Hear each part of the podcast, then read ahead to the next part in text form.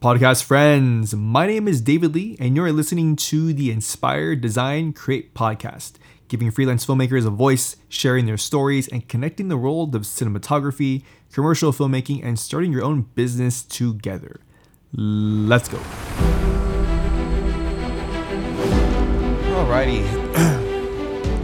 mic check, mic check, mic check. Alrighty, what is going on, friends? Today we are back, brand new podcast episode. Today we're talking kind of like a horror story episode.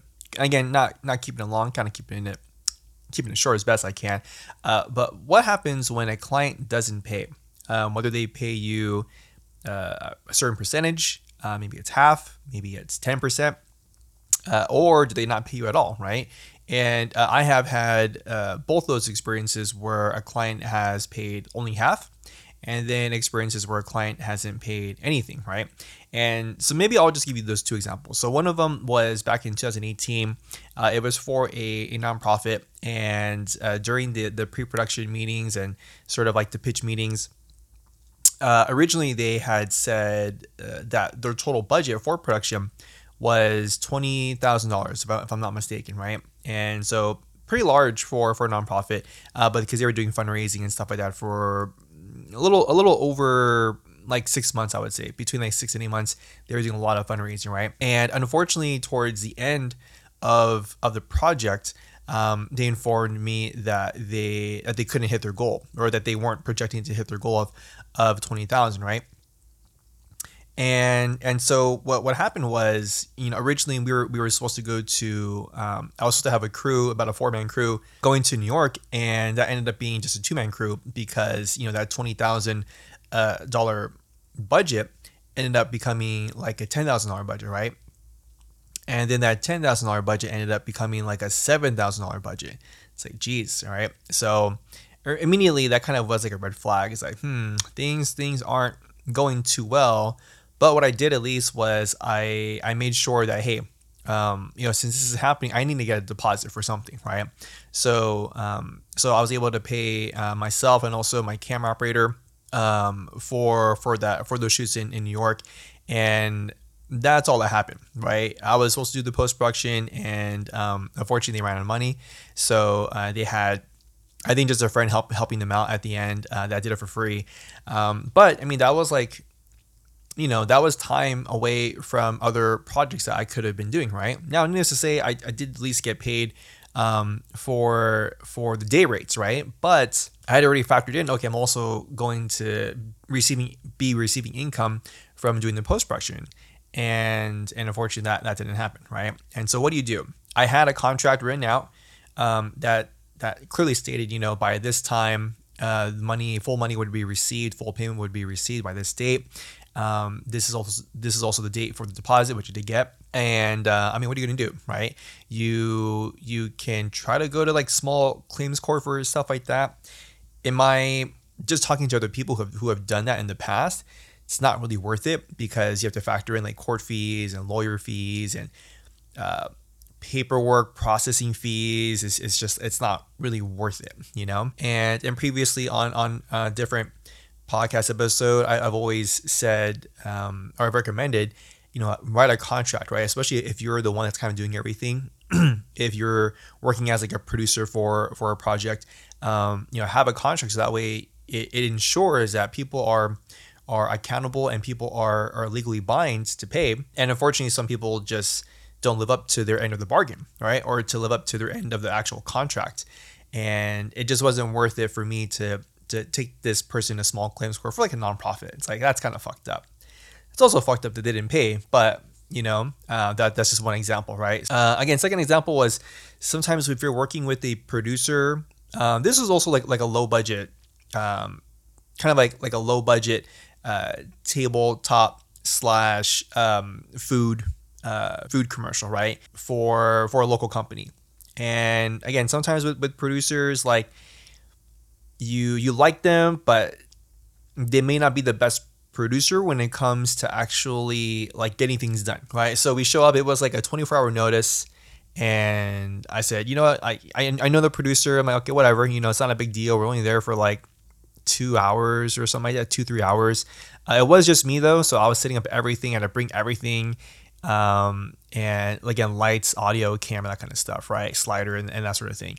And uh, so we shoot it, and and we get into post production. I was in the post production. Um, we had hired someone to do the post production for us, and it's like a month later, or I guess timing wise too, kind of sucked because filmed this little segment in like I think two weeks or three weeks right before um, March 19th, which is which in California was when lockdown happened, right? You know, so we go into post production, right, and we send the client draft, and uh, and they like it, you know, um, but unfortunately that client uh, never paid us. You know, it was like a month, and then two months, and three months, and four months, and five months, and the the sucky part is like looking at their Instagram, they were they were posting content.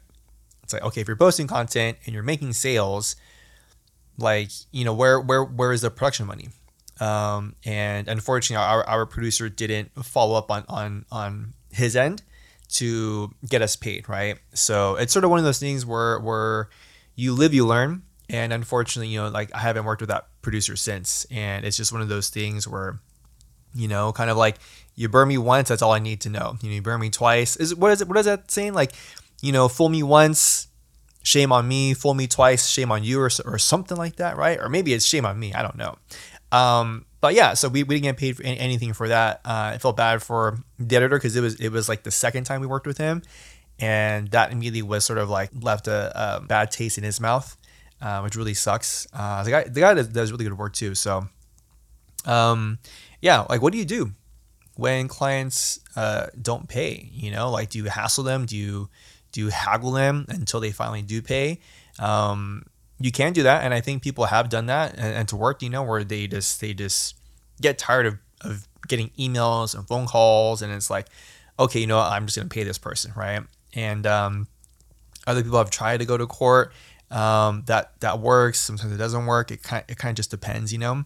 Um, but i feel like at the end of the day all you can really do is you know just have a contract make sure that, that it gets signed so that way if anything comes back to you, you can say, hey, like you actually you owe us money because per this contract, you haven't paid. Um, this date has already expired and we still haven't been paid. There has been no invoice. There has been no uh, signed check. Nothing, right? Um, so at least that in that regard, you're covered. Had you not have a contract, then the client really has no obligation to pay, right? Because there's like there's no there's no legal binding document that says, "Hey, on this day, I need to pay you X amount," right? Um, and and I guess if anything, like moving forward, it's just a good lesson where sometimes you kind of have to get burnt in order to not make the same mistake um, in the future for a larger sum amount, right?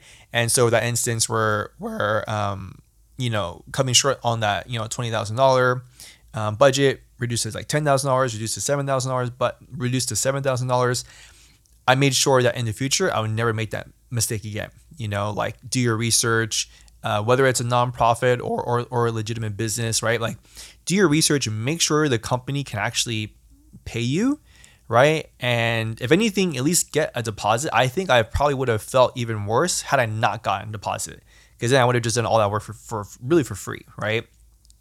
Um, but at least I got a deposit, so it, it didn't hurt me too much financially. Um, but you know for for you it may be a different a different situation where you know not getting paid at all for a seven thousand dollar project or a ten thousand dollar project could hurt a lot you know? That could be like th- two three two months worth of worth of income for you or something like that. Um, and yeah and so that is that is a horror story uh, coming from me. There have been other horror stories not too bad um, but those are the two that stand out to me the most and i wanted to share them with you to be able to provide you guys with um, some insight as far as like, hey, if this, you know, if you kind of get those red flag warnings, it's usually best to to listen to them. You know, listen to them very carefully because you might get bit really hard if you don't listen to it, right? And that's time wasted. Um, that's time uh, that you could have been using used for something else, you know. And and again, our time is is valuable as owner operators, as cinematographers, as freelancers. Your time is valuable. You know, don't shortchange yourself just because someone says, um, you know, I know someone can, that can do it cheaper, or oh, we ran out of money, or whatever it is. You know, I'm saying like like yeah, shit happens, life happens. Um, but you know, if you're if you're if you're just gonna be like like an ass about it, or if you're just gonna be like you know a slapstick about it, who's gonna want to work with you? You know, I'm not gonna work. I'm not gonna want to work with you in the future. Yeah, my colleagues in the, in the future aren't gonna want to work with you because they're gonna you know take the experience. It's like, wow, I'm not gonna work with that person like ever. And I guess I guess that is it. So again, really short, simple episode uh, that I want to share with you guys, and hopefully there won't be any more horror stories. I haven't had a really bad horror story in a while, um, which is good. That means that things are progressing. But you know, say that now, and a year from now, I'll have like a horrible experience. So you never know. Anything, anything new? Uh, I don't think so. I am putting out more YouTube content. Again, I really want to get out as much as I can before the end of the year. Um, rented an FX3 for a simple corporate shoot I have next week, and um, getting some advice from from from friends and colleagues on, on how I can match it. Because right now, it just doesn't match well with the FX sign out the gate. Like I actually have to do work to, to match him. So uh, that's kind of a bummer. Um, that is it. Oh, uh, my short film Heart. Uh, we, I got nominated. I get nominated, didn't win. Nominated for best cinematography at the Cannes World Film Festival. It's still going on, uh, so there's a chance I could win. And at least we got a finalist um, in the short film category uh, at Cannes. Uh, not the big Cannes, but uh, the Cannes World Film World Film Festival. The Park I won best indie short film at the Las Vegas Independent Film Festival. So that was really cool. And I have it in other film festivals. So hopefully you can get more looks, uh, some more nominations for the park. Because I really, I really like that short film a lot. I like the story a lot. And uh, I guess that's it. If you guys have anything that you want to ask me, you know, just send me a DM on Instagram. A lot of people have been just DM me on Instagram, ask me random questions from, you know, business advice to camera to lighting or whatever it is. So, you know, you got a question, just shoot me a DM. I, would love to be able to help you out and, and, answer answer anything that I can for you. And and that's it. We just keep the ball rolling. You know, it was actually kind of funny. So so the crew, I sent them the um, the little screenshot of of winning um, best indie short film right for the park, and uh, and my first AC is like nice. You know, like like what's next, man? And and my response was, well, back to filming yogurt commercials because that's the life of a cinematographer. Alrighty, friends, that is it for me. If you like this episode, please uh, rate it on iTunes. I'd appreciate it. Uh, subscribe to the podcast and share the podcast with all your friends. Let them know that this podcast is around for freelance filmmakers and owner operators um, to get some laughs, to to get some insight, to get some knowledge, and and hopefully to learn from all my mistakes, right? And um, yeah, I hope you guys have an amazing day, an amazing weekend. Uh, Cine Gear is also uh, this weekend, so maybe um, some some of you guys will be there. And uh, that being said, I will see you guys in the next podcast episode. Ciao.